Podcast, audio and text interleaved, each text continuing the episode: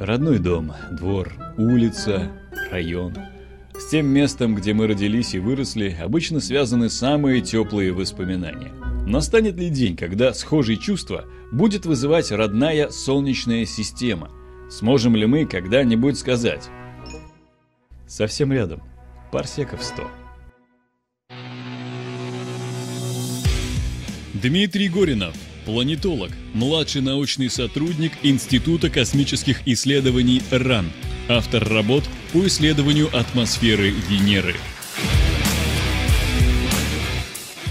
Дмитрий, здравствуйте. Александр. Друзья, проголосуем? В чем причина того, что на Венере так жарко?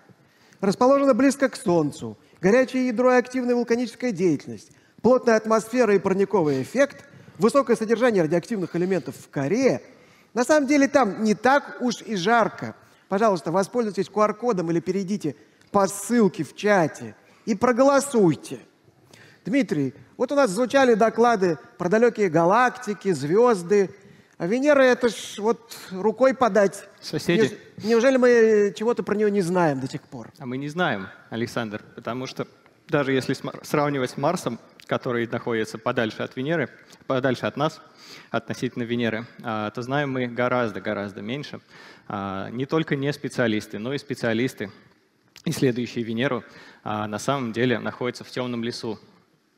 В формате нашего мероприятия этот, этот формат подразумевает некое разоблачение или подтверждение мифов или заблуждений – с Венерой не все так просто, потому что мы и так знаем-то мало какие уж там мифы, какие заблуждения. Э, ну, мы поэтому воспользовались вашей помощью в соцсетях, а, организовали опрос, спросили ваше мнение, а, какие расхожие утверждения о Венере вы слышали. А, и в основном на основании именно ваших ответов была построена эта презентация. Многие из вас стали соавторами этой презентации, что вы скоро и увидите. Но начнем мы совсем с простого, постепенно усложняем материал. А, начнем мы с школьной астрономии. А, а, многие из вас слышали утверждение «Венера – утренняя звезда». Ну, потому что ее, те, кто из вас э, э, видел ее на небе, знают, что наблюдать ее можно только утром или вечером. И утром, и вечером.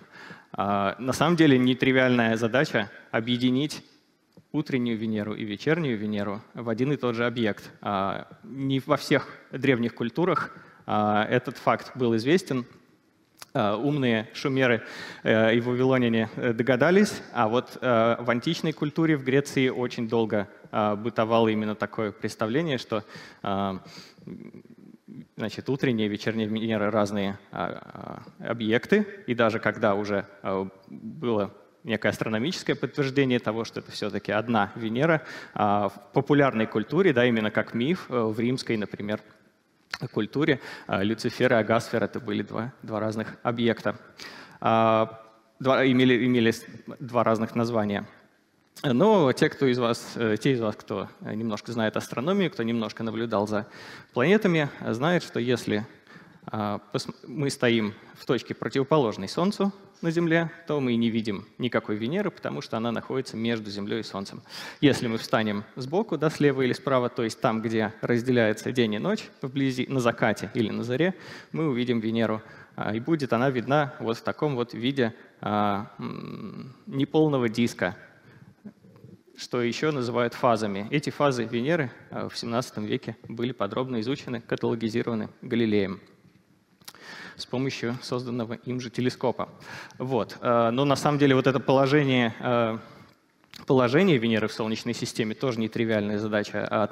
Исторически оно с нами не так давно, что Венера вторая планета в Солнечной системе, потому что в ге по центрической системе, да, где у нас объект, модель, которая пытается воспроизвести движение небесных тел, помещая Землю в центр, а Венера, чтобы максимально получался подгон экспериментальных данных, э, должна была находиться э, э, вторым объектом прошу прощения, третьим объектом после Земли и соседкой Солнца.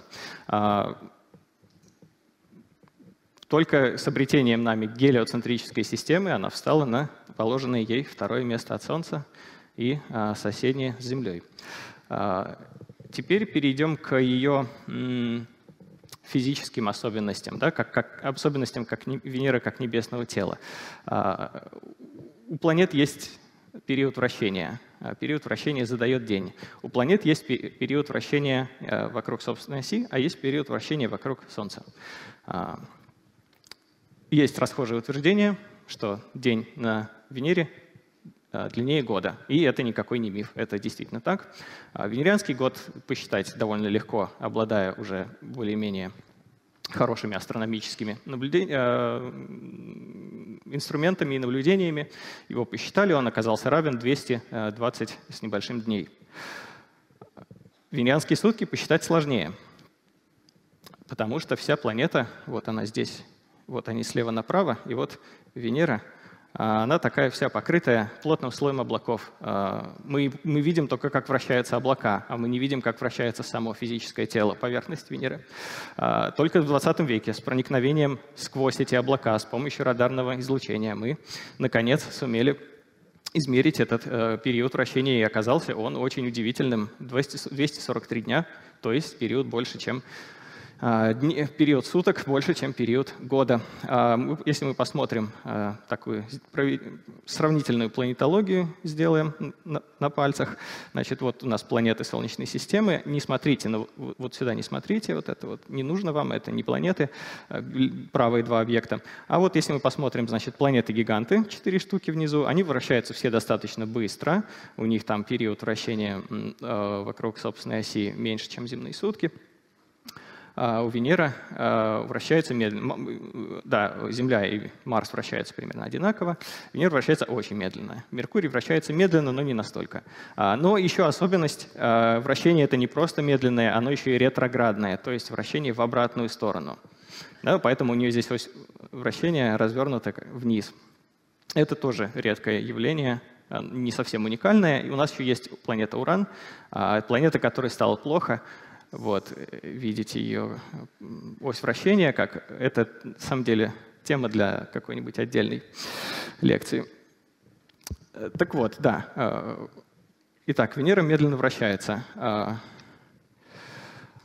И мы померили этот период вращения достаточно поздно из-за атмосферы. А атмосфера, на самом деле, мы знаем, мы знаем, что у Венеры есть атмосфера довольно давно. А не все знают, что ее открыл наш соотечественник Михаил Васильевич Ломоносов. Но это действительно так.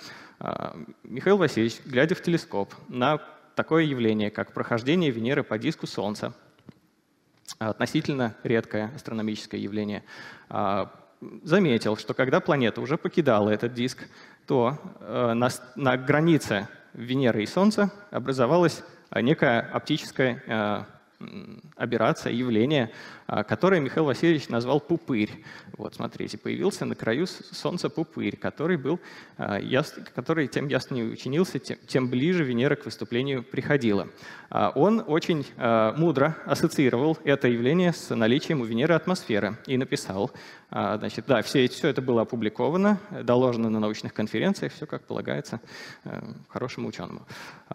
Венера, он, он ассоциировал это явление с наличием воздушной атмосферы, таковой лишь бы не больше, какова обливается а, около нашего шара земного. И действительно, она больше нашей атмосферы, она значительно массивнее. И эта масса атмосферы, к чему она вся приводит. А, многие из вас слышали о том, что а, существует такое явление, как парниковый эффект. Немногие знают, что явление парниковый эффект было введено в научную литературу как раз из исследований Венеры. А, парниковый эффект на Венере значительно мощнее нашего земного из-за наличия вот этой атмосферы. А, кто-то знает, как работает парниковый эффект, кто-то нет. Я объясню для всех. Значит, э, приходит солнечное излучение, да? Оно э, встречается с облачным слоем э, Венеры, который находится высоко, там, 70 километров, верхняя граница. Вот. Это излучение а, мы, мы видели там на картинках, я показывал, что Венера, она такая бел, почти белого цвета, чуть-чуть желтоватого, яркая. А, если она яркая, значит что? Солнечное излучение хорошо отражается. А, действительно очень хорошо отражается, но часть его все равно проходит через облака. Та немногая часть, которая проходит через облака, а, попадает, э, э, разогревает поверхность, и потом уже сама поверхность начинает излучать собственное излучение. Оно уже не ультрафиолетовое, оно инфракрасное в другой области спектра, тепловое. Это тепловое излучение, вот здесь-то начинается проблема, оно, а, когда оно пытается покинуть, покинуть планету, оно встречает на своем пути вот эту массивную атмосферу, состоящую из 97, на 97% по измерениям а, из углекислого газа и других парниковых газов, которых там поменьше. Да, но основной парниковый газ на Венере — это СО2. На Земле парниковый газ, главный, как вы знаете, это водяной пар. А, вот. А, и это этот СО2 вместе с другими газами, вместе с, собственно, самими облаками, они тоже хорошо удерживают все это тепло, разогревает атмосферу э, до неимоверных э, значений. И не просто разогревает, а играет роль такого одеяла, потому что Венера вращается медленно. Это мы видели Значит, день и ночь должны сильно контрастировать. Ничего подобного. Э, вот это одеяло уравнивает температуру по всей планете. И когда мы говорим, э, видим, слышим такое утверждение, что Венера самая горячая планета Солнечной системы, мы соглашаемся, потому что измерения показали. Э, значит, если сравнивать Венеру с другой горячей планетой, Меркурием, которая находится ближе к Солнцу, в два раза получает больше солнечного излучения, но не имеет атмосферы, Меркурий разогревается до температуры 430 градусов Цельсия а, под солнечной точкой, да, там, где его разогревает солнышко. И при этом он охлаждается ночью э, до довольно низких отрицательных температур. На Венере контраста нет, а, и плюс этот, вот этот весь парниковый эффект дает нам такой прирост температуры, что она становится горячее Меркурия, даже на пике меркурианской температуры. Если бы вот этого парникового эффекта не было, ну, мысленный эксперимент, да, не было бы никакого поглощения этого инфракрасного излучения, то на самом деле темп... Э, ну, облака бы остались, то Венера была бы в отрицательных температурах на поверхности, потому что вот, это, вот эти яркие облака хорошо отражают солнечное излучение и а, привели бы к такой низкой температуре. Так вот, а, по-моему, первое место в вопросе заняли осадки в виде серной кислоты. А, очень интересно, что в СМИ это часто приписывают. На Венере ужасно, там адские условия на поверхности, высокое давление и температура, а еще там идут осадки в виде серной кислоты. А на самом деле никто этих осадков никогда не видел. А, такого явления мы не регистрировали ни космическими аппаратами, ни какими-то а, земными телескопами. А, мы знаем, что облака Венеры состоят, да, они толстые, облака Венеры — это 20 километров толщиной, мы знаем, ну, догадываемся, мы тоже не уверены на 100%, но, скорее всего, большая часть а, вот, этих, вот, этого, вот этого облачного аэрозоля — это частицы серной кислоты, да, которая придает вот этот вот яркий а, цвет, отражающий ультрафиолетовое излучение. Это э, серная кислота, по идее, находится в, так, в такой концентрации, что, оса, а, что осадки могут формироваться — да, мы просто их не видели. Но даже если они формируются, они не достигнут поверхности, потому что у серной кислоты, как у нормальной жидкости, есть э, температура, при которой она превращается в пар. И этой температуры мы достигаем на высоте около, уже около 20 километров. То есть поверхности эти осадки, не, это осадки, но это не дождь, скажем так. У этого есть свой научный термин, но я не буду сильно загружать э, вас информацией. Вот. А, еще такой, я, я удивился очень, что ну, из-за экстремальных условий отправлять аппараты на Венеру нельзя. Вот э, такое видел. А, значит, давайте разберемся здесь. Остановимся, разберемся немножко. Изучать Венеру как мы можем? Ну, как любую другую планету. Можем с Земли, телескопами. Это проще всего. Это еще Галилей начал делать а, в 17 веке. А начиная с 20 века мы можем отправлять туда космические аппараты. Смотрите, значит, мы можем просто подлететь к Венере, пролететь мимо нее на расстоянии и что-нибудь померить. Или выйти на ее орбиту, наворачивать там круги годами, тоже что-то мерить. Да? Это вот картиночка справа. Дистанционные, так называемые, измерения. А есть измерения in situ. А, то, что на русский не очень хорошо переводится, как бы измерения, находясь в среде. Мы можем отправлять аппараты прямо туда, и отправляли их. Сейчас я вам об этом расскажу. Да, мы можем садиться на поверхность. Пока мы спускаемся в, атмос... в этой плотной атмосфере, мы что-нибудь измеряем, мы что-нибудь измеряем на поверхности, а можем вообще заниматься прикладным воздухоплаванием и отправлять туда аэростатные зонды. Благо, что такая плотная атмосфера позволяет. Э, вот э, здесь я привел такой список э, того, что уже было сделано. Значит, слева это табличка орбитальных и пролетных аппаратов, которые исследовали Венеру дистанционно. А здесь мы видим, что больше успеха имели американские аппараты, хотя были и советские тоже. К ним присоединился Европейский Союз и Япония в 21 веке, последние два, последние два аппарата. Вот. А они, они с помощью таких экспериментов можно изучать состав атмосферы, а, можно изучать динамику, а, можно изучать ее магнитную, магнитосферу, а, еще много других вещей. А можно проникать с помощью радарного излучения вглубь, сквозь эти облака, чтобы строить карты поверхности. И вот э, ряд аппаратов, э, вот, в особенности Пионер Венера, советские 15-16 и Магеллан, а, они занимались именно радарным картированием поверхности, составили карты. А, полная, почти полная карта Венеры у нас есть. Лучшие данные — это Магеллан. А, и с начала 90-х годов у нас нет более хорошей карты в лучшем разрешении. Спускаться в атмосфере лучше всего получалось у советских аппаратов. Даже такой термин, что Венера — русская планета возник э, после этих успехов. Потому что, как мы видим, первые аппараты, э, мы просто не подозревали, насколько там высокое давление, поэтому э, первые Венеры, они просто не выдерживали условий, не достигали поверхности. С каждым разом инженерные инженерная работа проводилась все лучше, и Венеры более поздние уже позволяли не только выдерживать эти условия, но даже какое-то время там существовать начиная с седьмой Венеры, у нас 10 посадок, 10 а, из 10 а, успешных посадок, а, ни одного провала, вплоть до миссии Вега. Еще есть такое полузаблуждение, полуутверждение, что американцы никогда не садились на Венеру. Это наполовину правда. А, значит, смотрите, был такой аппарат «Пионер Венера». Его целью не было садиться на Венеру, но он сел.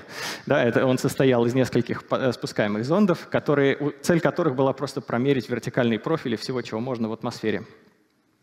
Но один, одному из них повезло, он, шмякнув от поверхности, продолжал передавать сигнал еще около 15 минут. Зачтем за посадку, я думаю.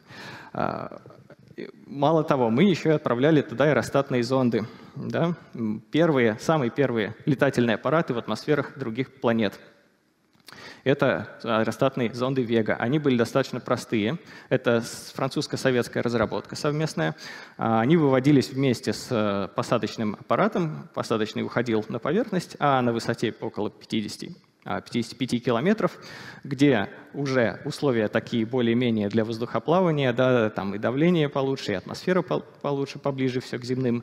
А, там выводились такие небольшие наполненные гелием аэростаты, каждый из которых нес на себе такую гондолу с а, очень простыми приборами, датчиками температуры, давления, скорости ветра. И двое суток каждый из этих аэростатов успешно проработал в атмосфере. И эти, это были единственные э, летательные аппараты в атмосферах других планет, вплоть до недавнего а, эксперимента Ingenuity на Марсе. Мы, кстати, на этом останавливаться не, не будем собираться. А, новые аэростаты планируются в российской программе а, Венера-Д. Ваш покорный слуга именно в этой программе сейчас и работает.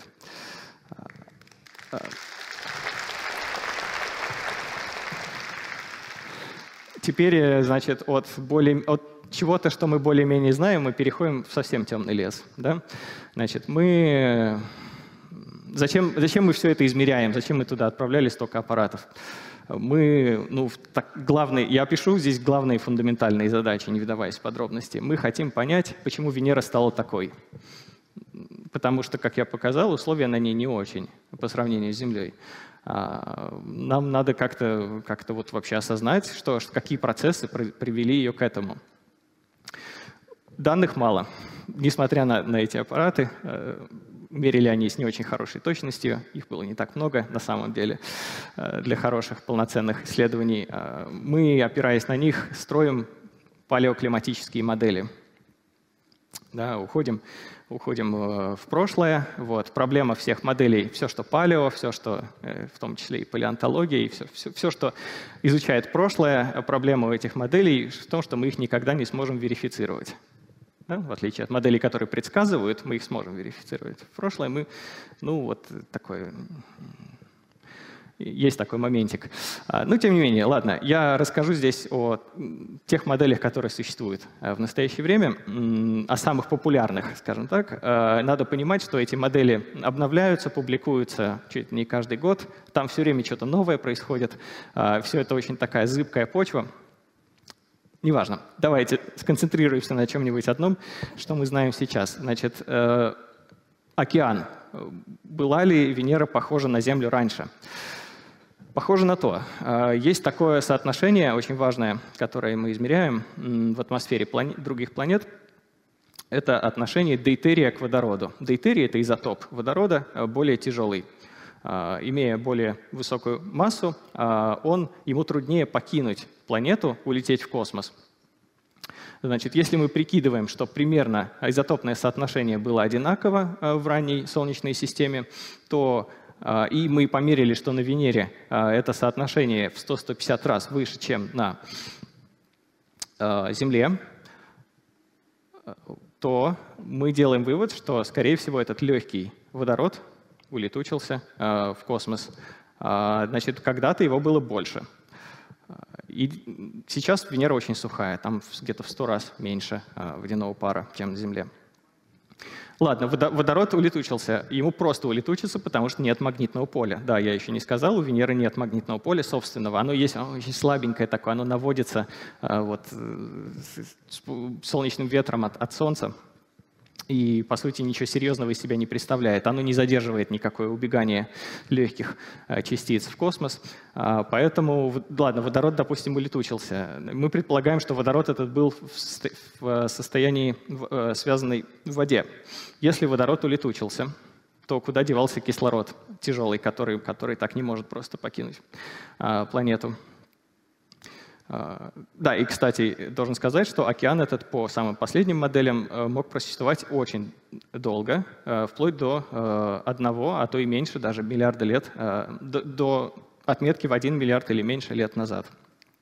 Ну, значит, кислород. Теперь следите за руками. Значит, мы сейчас будем стыковать две гипотезы. Одна, что у нас был океан, испарился, остался кислород. И другая вещь э, из совершенно другой э, области приходит, из геологии венерианской. Когда мы смотрим на э, рельеф Венеры, который нам э, э, который мы получили от э, орбитальных космических аппаратов, от их данных, то мы видим, что поверхность Венеры покрыта базальтовой лавой, возраст которой очень небольшой по геологическим меркам, 500-700 миллионов лет назад больше 80% поверхности покрыто этой молодой базальтовой лавой. А все, что не покрыто лавой, это очень древние области, наоборот. То есть это области а, там, 3,5 и дальше миллиардов лет возрастом. Они называются тессеры, запомните это слово. А, эти тессеры а, очень интересны в плане исследования. Того, э, мы по тессерам можем понять, какой была ранняя Венера, вот. А, но их мало, и мы их пока толком не исследовали. А вот все остальное залито лавой.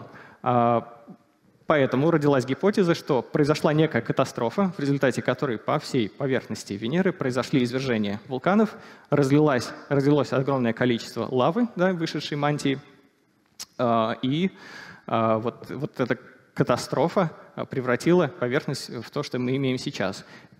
Так вот, возвращаясь к кислороду, а, при таком массивном извержении выбрасывается большое количество продуктов извержения, газов или более тяжелых элементов, которые очень радостно оксидизируются с помощью этого а, лишнего кислорода в атмосфере. А, вот э, такая интересная связь может быть и может э, как-то объяснить то, что произошло.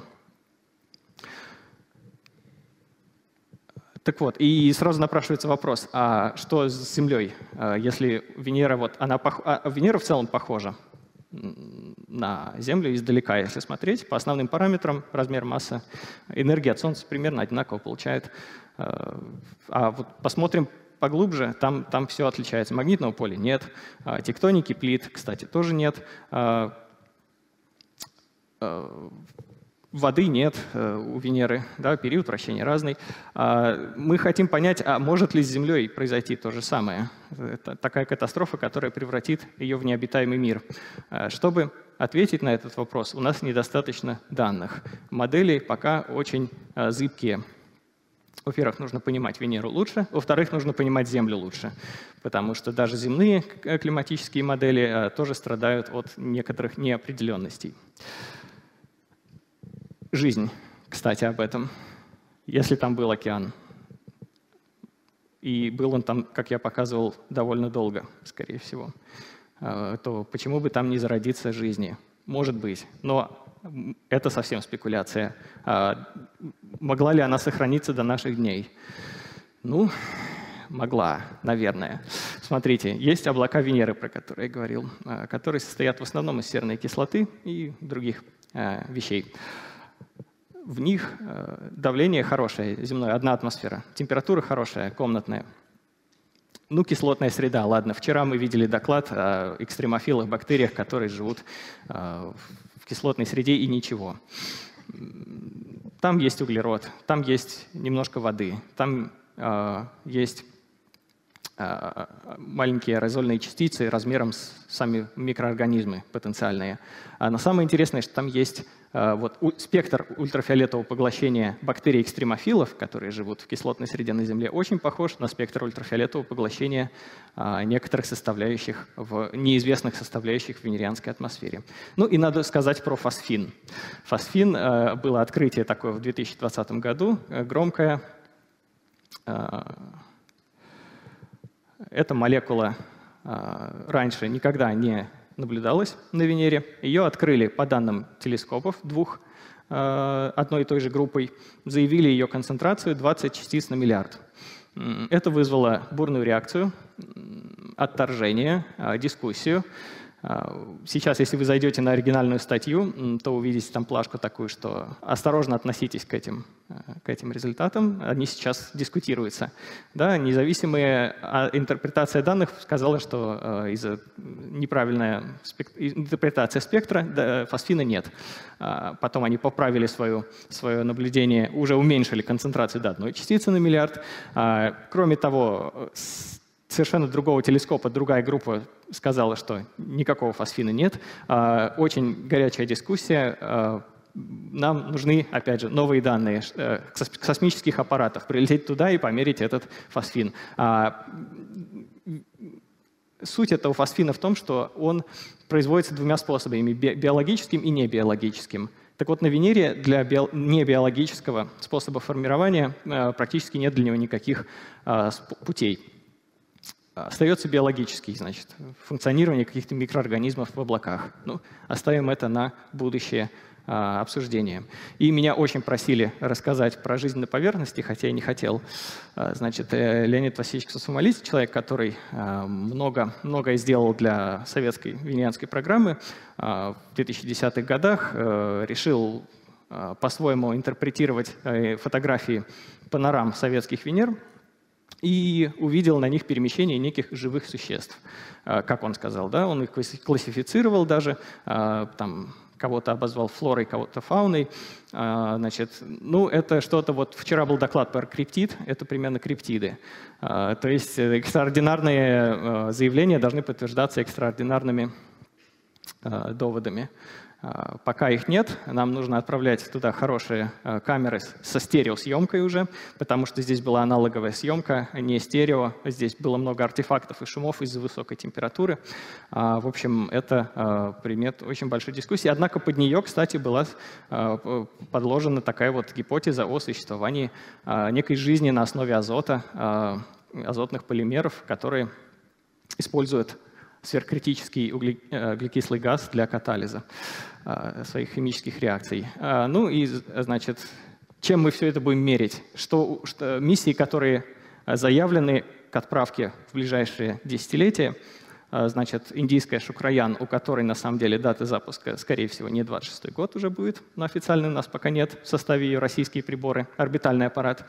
А, да Винчи американский, это вот справа посадочная такая штуковина, а, точнее, неправильно, не посадочная, она спускаемая. Она будет спускаться на парашюте в атмосфере и измерять параметры. Работать на поверхности у нее нет задачи. Она будет, кстати, сидеть, э, садиться на Тессеру, на древнюю поверхность. Российская Венера-Д там будет все, там будет и посадочный аппарат, и орбитальный, и аэростаты. И две а, миссии, американская и а, европейская, которые будут заниматься с орбиты а, зондирование, радарным зондированием атмос... а, поверхности, чтобы наконец-то дать нам с начала 90-х годов новые радарные изображения в хорошем разрешении. Завершаю я лекцию а, цитатой из того же самого трактата Михаила Васильевича Ломоносова о прохождении Венеры по диску Солнца. Некоторые спрашивают, ежели где на планетах есть живущие нам подобные люди, то какой они веры?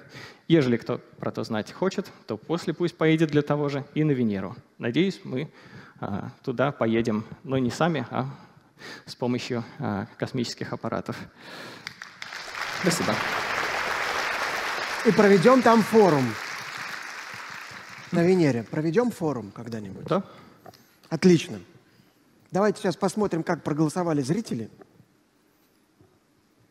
И большинство, видимо, правильно ответило. Э, ну, э, скажем так, здесь есть несколько факторов э, наличия такой температуры на Венере. Но да, плотная атмосфера и парниковый эффект — это действительно наиболее важный из них. Хотя, в принципе, зелененький и красненький столбик и даже немножко желтенький не, не, они не неправы, скажем так. Отлично. Эти факторы тоже участвуют. Да, сейчас с нами будет общаться, с вами будет общаться коллега, конечно, не с Венеры, но издалека. С нами на связи Пьера Денчекко. Готовы ли вы ответить за свои слова? На сцене вредный оппонент. PhD из астрономической обсерватории Абруццо, Италия, Пьера Денчекко. Да. Всем привет. Спасибо за приглашение. Здравствуйте, здравствуйте. Ten minute. Привет, Дима. Okay. Привет, Dima. And thanks a lot for uh, your interesting presentation. However, to be honest, I've got some doubts about it, and I have some questions for you. First of all, in your presentation, you say that the runaway greenhouse effect was caused by evaporation of oceans. Have you considered that uh, other effects be the cause, such as, for example, an extensive volcanic activity?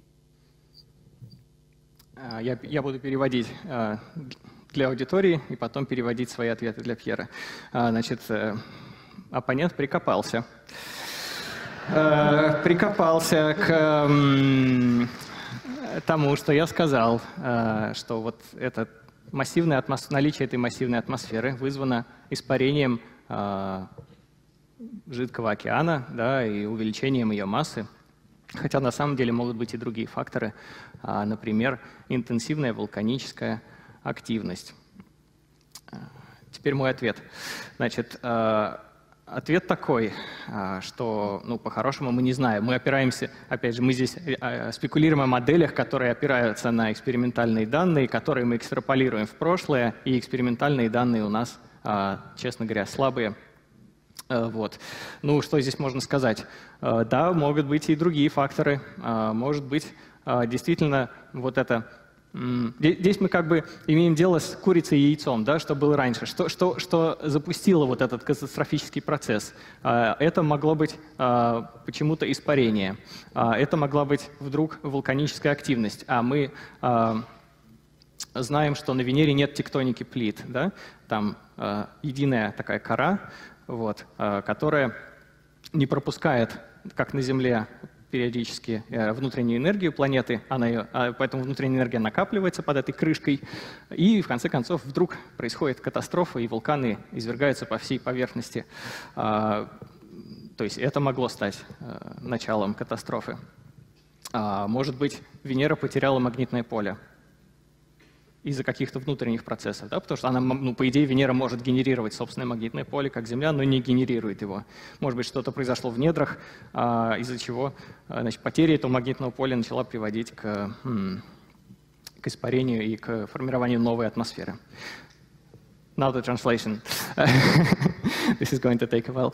So the, my, my answer is that uh, we have to we have to rely on the models that extrapolate experimental data into the past, but our experimental data are quite sparse. So we have to deal with what we can. But uh, this is like a question of chicken and egg. Whatever came first. Whatever came first to uh, facilitate this transition of a normal normal quote-unquote climate uh, to current Venus climate. Uh, was it evaporation or was it volcanism? Uh, technically, I agree with you that volcanism could be the first, this, the beginning of, of the end for Venus, uh, because we don't have plate tectonics on Venus, uh, but we have this stagnant lid, and uh, suddenly the, mm, the internal heat of the planet erupted all over the planet, and we uh, this could, could, could be the beginning of, of the catastrophe. Or Venus could have lost its magnetic field due to some internal process. Could it be? I think so. Uh, it could lost the, the magnetic field because it, in theory it can generate magnetic field, but it doesn't. And uh, it lost. And uh, the loss of magnetic field could start the atmospheric processes. What do you think? Thanks a lot, Dima. Uh, but I have a problem also with your last sentence. I mean, I'm not so sure about the magnetic field because I may have a counter argument, and the counter argument is the planetary exoplanetary system TRAPPIST 1. Seven Venus-like exoplanets, Dima. I, uh, you, you have to explain what TRAPPIST 1 is. So TRAPPIST 1 is uh, an exoplanetary system which has uh, seven like seven Venus-like exoplanets. So um, just statistically speaking, to me, it is hard to imagine that none of those seven planets of this exoplanetary system has no magnetic field. Okay, okay, I see. Yeah. Okay. And yet, their current state is similar to that of Venus because they have planets most okay, like okay, okay, okay, ocean, oceans constructing also thick atmosphere. Okay, okay, I have to translate like this. Okay. So, translate this for the, I have to translate this for the so, Значит, прикоп, опять и прикопался оппонент. К последнему предложению, значит, я сказал про потерю магнитного поля. Тут такой вот аргумент неожиданный, что есть такая система экзопланет. Про экзопланеты у нас будет сегодня потом. Называется Траппист-1, в которой обнаружено 7 планет, похожих на Венеру. Вот семь штук, они все близко к Солнцу, у них у всех похоже, что есть массивная атмосфера, и у них у всех похоже, что испарялся океан, который формировал вот эти вот плотные атмосферы. И статистически просто, ну не может быть, что у всех семи планет нет магнитного поля, а при этом они похожи на Венеру. А, и мой ответ такой, что, ну ладно, я, наверное, сдам назад немножко, не, не буду говорить про потерю магнитного поля. А, наверное, это менее вероятно. Okay, so I have to, I think, concede this point a little bit because, well, we don't know the constituents of the exoplanetary atmospheres too, too well. There's not very solid experimental data, but statistically, you're right. Uh, possibly some of them have the magnetic field, and um, yeah, this is why Venus is like that. Not uh, the magnetic field could not be the start of this. Thank you, Dino. Um, I have another concern so speaking of past events, we might also question that Venus never had plate tectonics. You mentioned tesserae before that are very old terrain yes. on and uh, it makes me think uh, of Earth's craton, so these regions of uh, similarly um, old continental crust.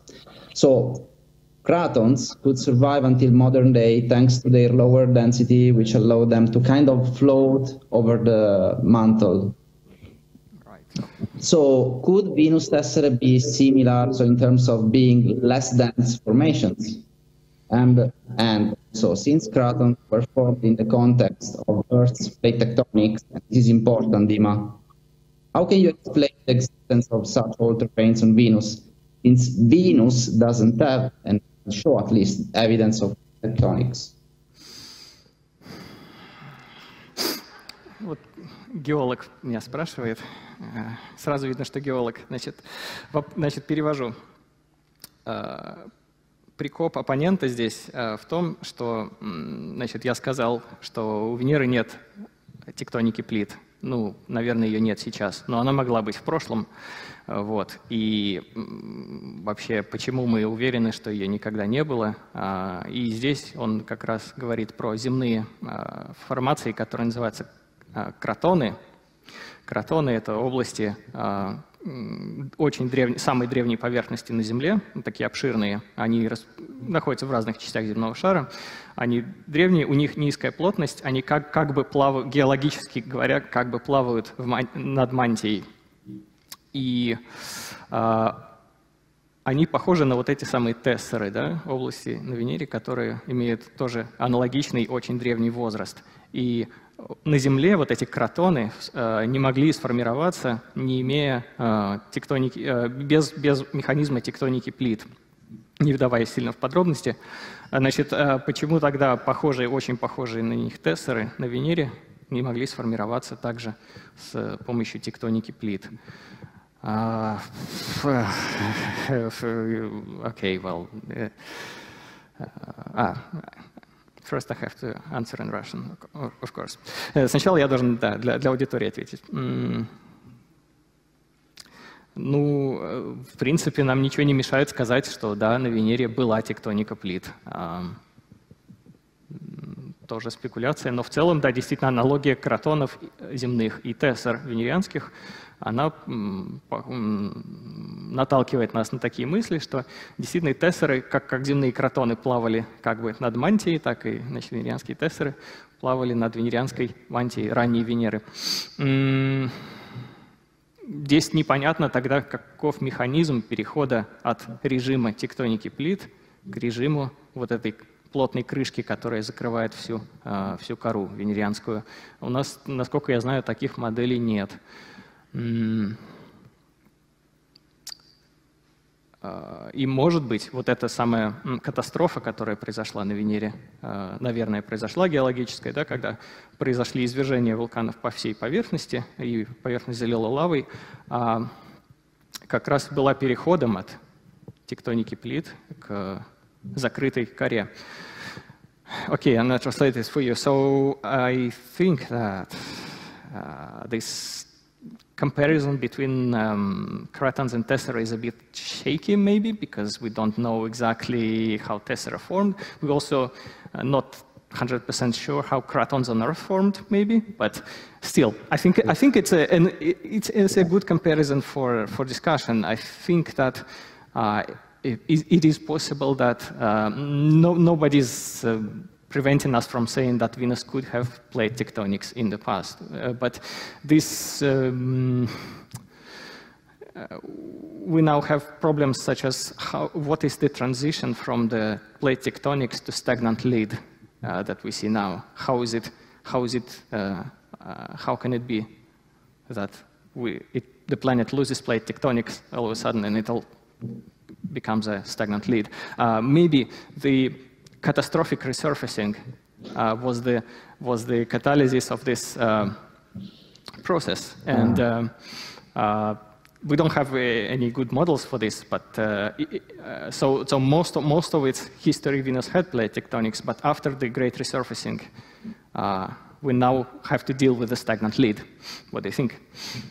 wait, Dima, wait, wait, wait. Now, you mentioned catastrophic resurfacing. Very interesting. Yeah, I mean, it's, it's obvious. Uh, I'm sorry, I have to challenge you also on this now.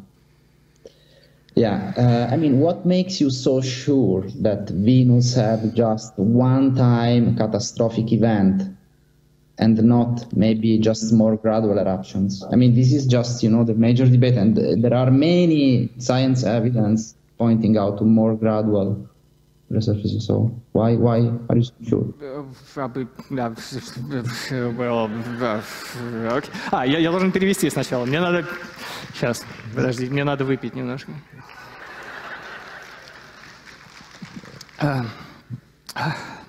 Значит, э, вопрос такой, что вот это вот катастрофическое событие, Great Resurfacing, он, оно не произошло одномоментно, либо оно продолжается.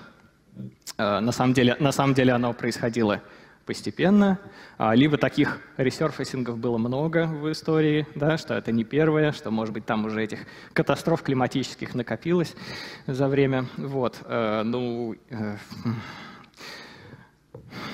Значит, э, что я могу сказать? У нас нет данных о том, если они происходили в прошлом, потому что все залито лавой. Но вообще у нас есть возможность, скажем так, вообще вот в планетологии, у нас есть возможность определять возраст поверхности да? с помощью разных методов. Один из них — это спектральный метод, когда мы смотрим на отражающую способность разных э, материалов, из которых состоит поверхность, и смотрим на то, как, э, значит, э, примерно прикидываем, как они должны себя вести в зависимости от времени, и значит, определяем их возраст таким образом. Естественно, на это влияет эрозия и, там, и другие, и другие атмосферные механизмы. А, есть способ, который не требует никаких спектрометров, а просто посмотреть глазами на карту, а, посмотреть на распределение кратеров, ударных кратеров на поверхности Венеры. А, кратеров на Венере мало. Ну, естественно, вы видели, что такая у нее плотная атмосфера, вот, которая, в которой большая часть метеоритов сгорает. Тем не менее, кратеры есть, но их все равно меньше, чем должно быть. Вот. И что самое важное, их распределение, оно очень такое, а, ну, я бы сказал, случайное по поверхности.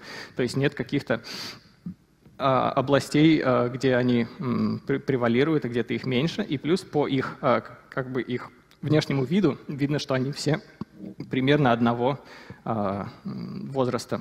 Поэтому скорее всего, мы, мы склоняемся больше именно к одномоментному, к одномоментной катастрофе. Okay, so the, my answer is that uh, if we look, uh, we can assess the age of the surface from different, um, in different ways. One of these is a spectral way, where we look at the uh, uh, spectral properties of the uh, surface compared to uh, um, time. But the other one, in the, more fitting for us, is the visual assessment of the craters, the impact craters on Venus, which uh, seem to be distributed quite randomly across the surface. And uh, this random uh, uh distribution and uh, their age seem, um, points us, indicates us that we are actually, uh, that the catastrophic resurfacing was a one-time event.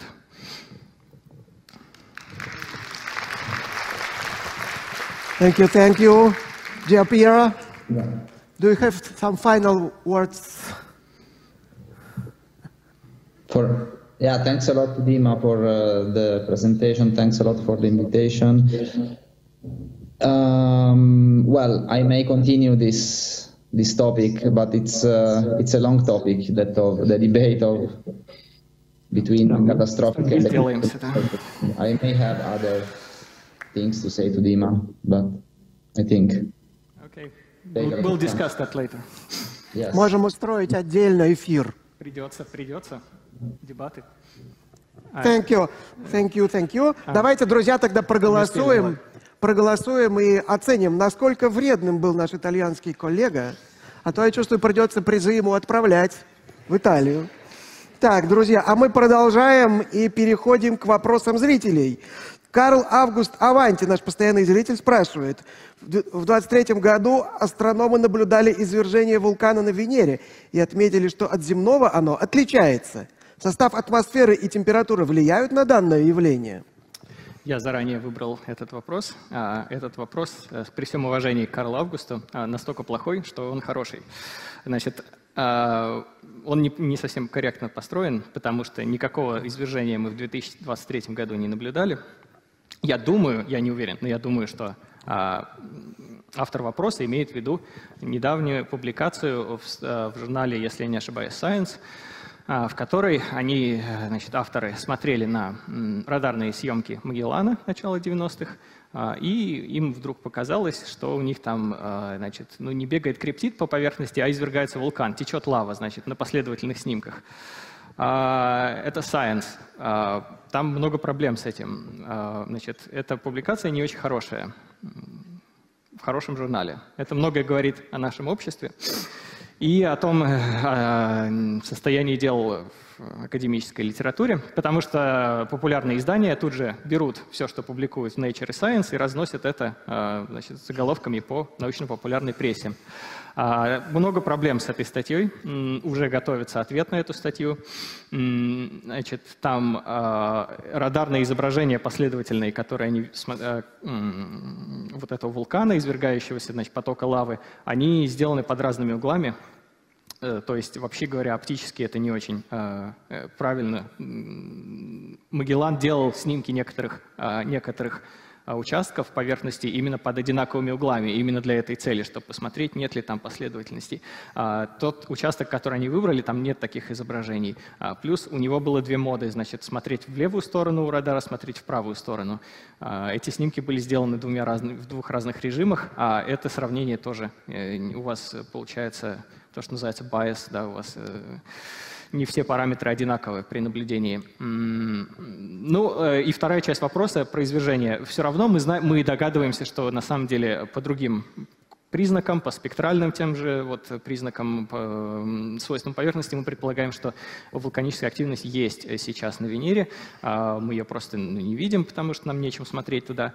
А, но э, да, эти вулканы могут извергаться, но э, действительно извержение происходит по-другому. Если у нас на Земле Э, есть э, вулканы, которые извергаются, выбрасывая много продуктов в атмосферу, на взрывные такие извержения, а бывают щитовые такие вот растекания лавы а, по поверхности. Вот на Венере как раз растекание лавы, там нету таких взрывных извержений, а, и поскольку у вас давление 90 атмосфер, то эти вулканы, они так расплющиваются блинчиком таким по сковородке, вот очень такие пологие становятся, и вот эта лава, она так медленно течет, вязкая, вот, и вот, вот этим отличается, да. Ну что, Блиц? Три минуты. Блиц. Тогда понеслась. «Страна багровых туч» написана Стругацкими в 1957 году. Была ли она научно актуальной на момент выхода и через сколько лет перестала быть таковой? Была актуальна, перестала. Возможно ли, что из-за неразумной деятельности человечества Земля повторит путь Венеры? Возможно. Насколько нужно увеличить орбиту Венеры, чтобы там стала комфортная температура? До земной. А, нет, нет, уже нельзя, уже ничего не поменяешь, плохо все. Когда солнце, когда солнце давало меньше энергии, на Земле было гораздо холоднее. Что тогда было с Венерой? Ничего не знаю об этом. Ну, ну, видали мы осадки, и даже в виде металла. Планеты бывают разными. Но почему мы не видим горячих Нептунов, только Юпитеры? Э, не видели осадков из металла, э, видели горячие Нептуны. Как скоро при текущих тенденциях Земля может стать Венерой? Или это тоже миф? Это никто не знает. Обратное вращение Венеры и ее мощный парниковый эффект. Результаты одного глобального катаклизма или двух? А я бы сказал, что двух, но не, не уверен. Слышала, что в РФ снова собираются исследовать Венеру. А для чего нам знать данные об этой планете? На нее же не переедешь. Нам интересно.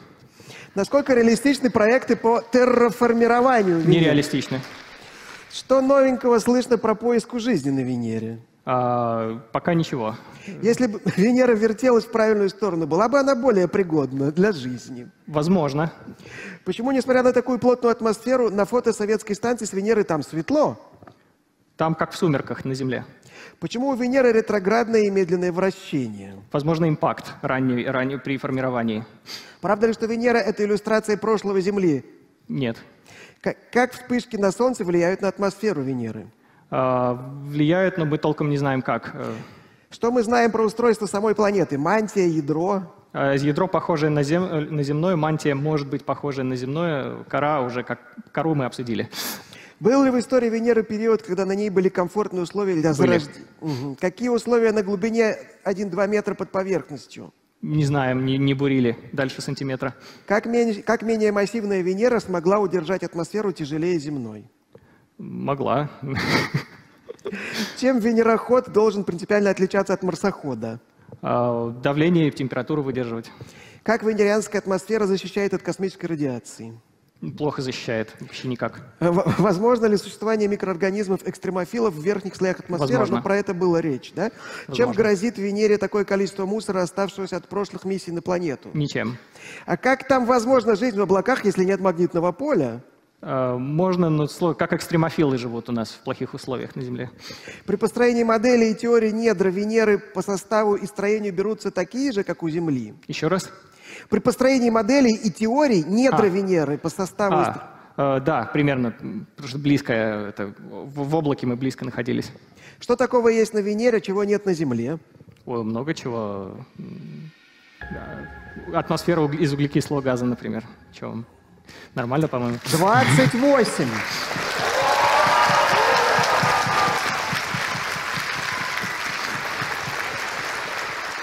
Так, нам придется опять придумать приз лучшему, так сказать, чемпиону Подождите, Блиц. еще не вечер.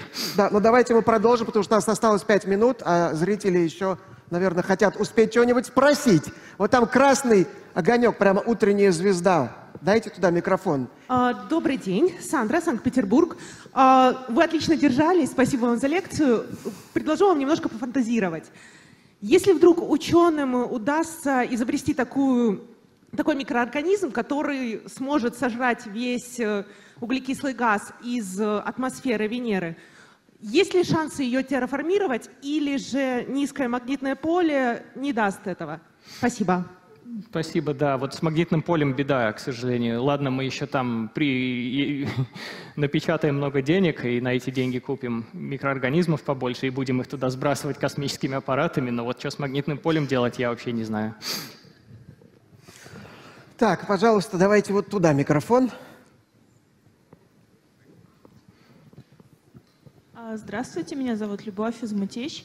А, вопрос по поводу выяснения, куда делся кислород с Венеры. Насколько я понимаю, у нас на Земле кислород произошел в ходе а, форми... Э, ну, из-за фотосинтеза. Почему он там должен был быть, если у них нет жизни? Ну, он там был, потому что он вода, H2O, кислород в составе воды приносится кометами. Э, был довольно такой интенсивный период э, ранней Венеры и Земли, когда а, обе планеты подвергались бомбардировке кометами, достаточно такой мощной. А вот эти кометы принесли большую часть воды. Так же, как они принесли ее на Землю, так же принесли и на Венеру. И на Марс, кстати, тоже. Пожалуйста, дайте во второй ряд микрофон. Во второй ряд. Второй раз, два. Здравствуйте, Роберт, Владикавказ. А, вы можете что-нибудь рассказать о, о том, чьи конструкторские бюро а, в СССР, в России а, отправляли аппараты на Венеру? То есть каким компаниям да. принадлежали? И, возможно, вы можете выделить каких-то глав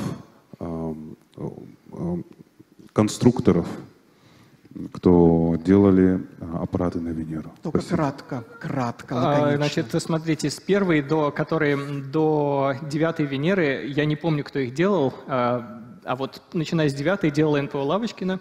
А, все эти Венеры можно посмотреть в их музее, который, к сожалению, закрыт. Там группами только можно попасть, но а, они есть еще в, на ВДНХ в музее. Эти аппараты, значит, э, все их делали, в том числе и Вегу, делали НПО Лавочкина. Конструкторов, не знаю, Бабакин вот был, по-моему, такой главный из, э, да. Угу. Короткий вопрос с балкона, пожалуйста, короткий вопрос с балкона. Я очень быстро. Здравствуйте, Дмитрий, Москва. А, скажите, пожалуйста, вы сказали, что на Венере много дейтерия, а, вот, э, а на Земле почему-то так получилось, что его кот наплакал. А почему так вышло? И может быть там тогда на Венере еще и трития полно? А, не, не, ну, ну просто соотношение, это изначальное соотношение дейтерия к водороду одно и то же. А, просто на Земле у нас э, водорода осталось больше, у нас магнитное поле не пускает его в космос по большей части. Вот. Он, он и остался, а на Венере улетучился, поэтому соотношение поменялось. Вот. Э, именно в процентном соотношении да, дейтерия к водороду. Так, смотрите, вам сейчас предстоит выбрать автора лучшего вопроса, и ставки возросли, потому что за лучший вопрос достанется значит, победителю телескоп от компании Пентар и сети магазинов оптической техники Зума. Ну, не, не вот этот, но чуть поменьше. Но тоже неплохо. У вас есть какие-то предпочтения? Кому телескоп мы подарим?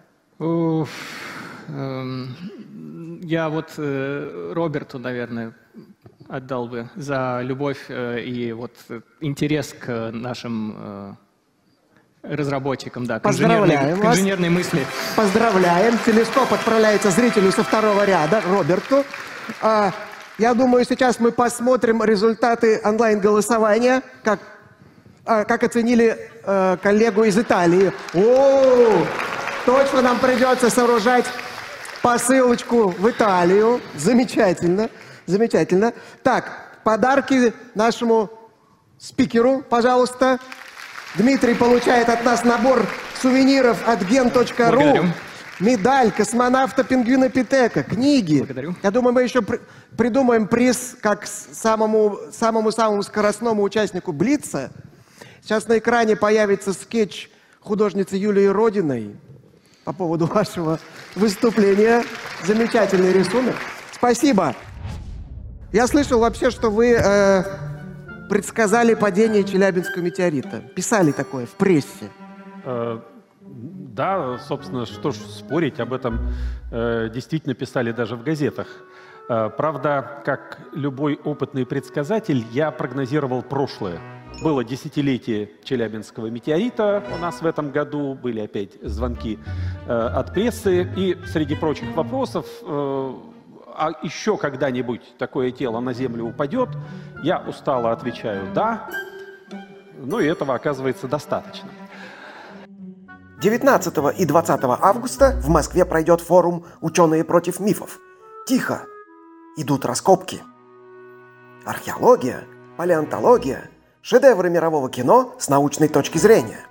События, которые нельзя пропустить. Подробности в описании к видео.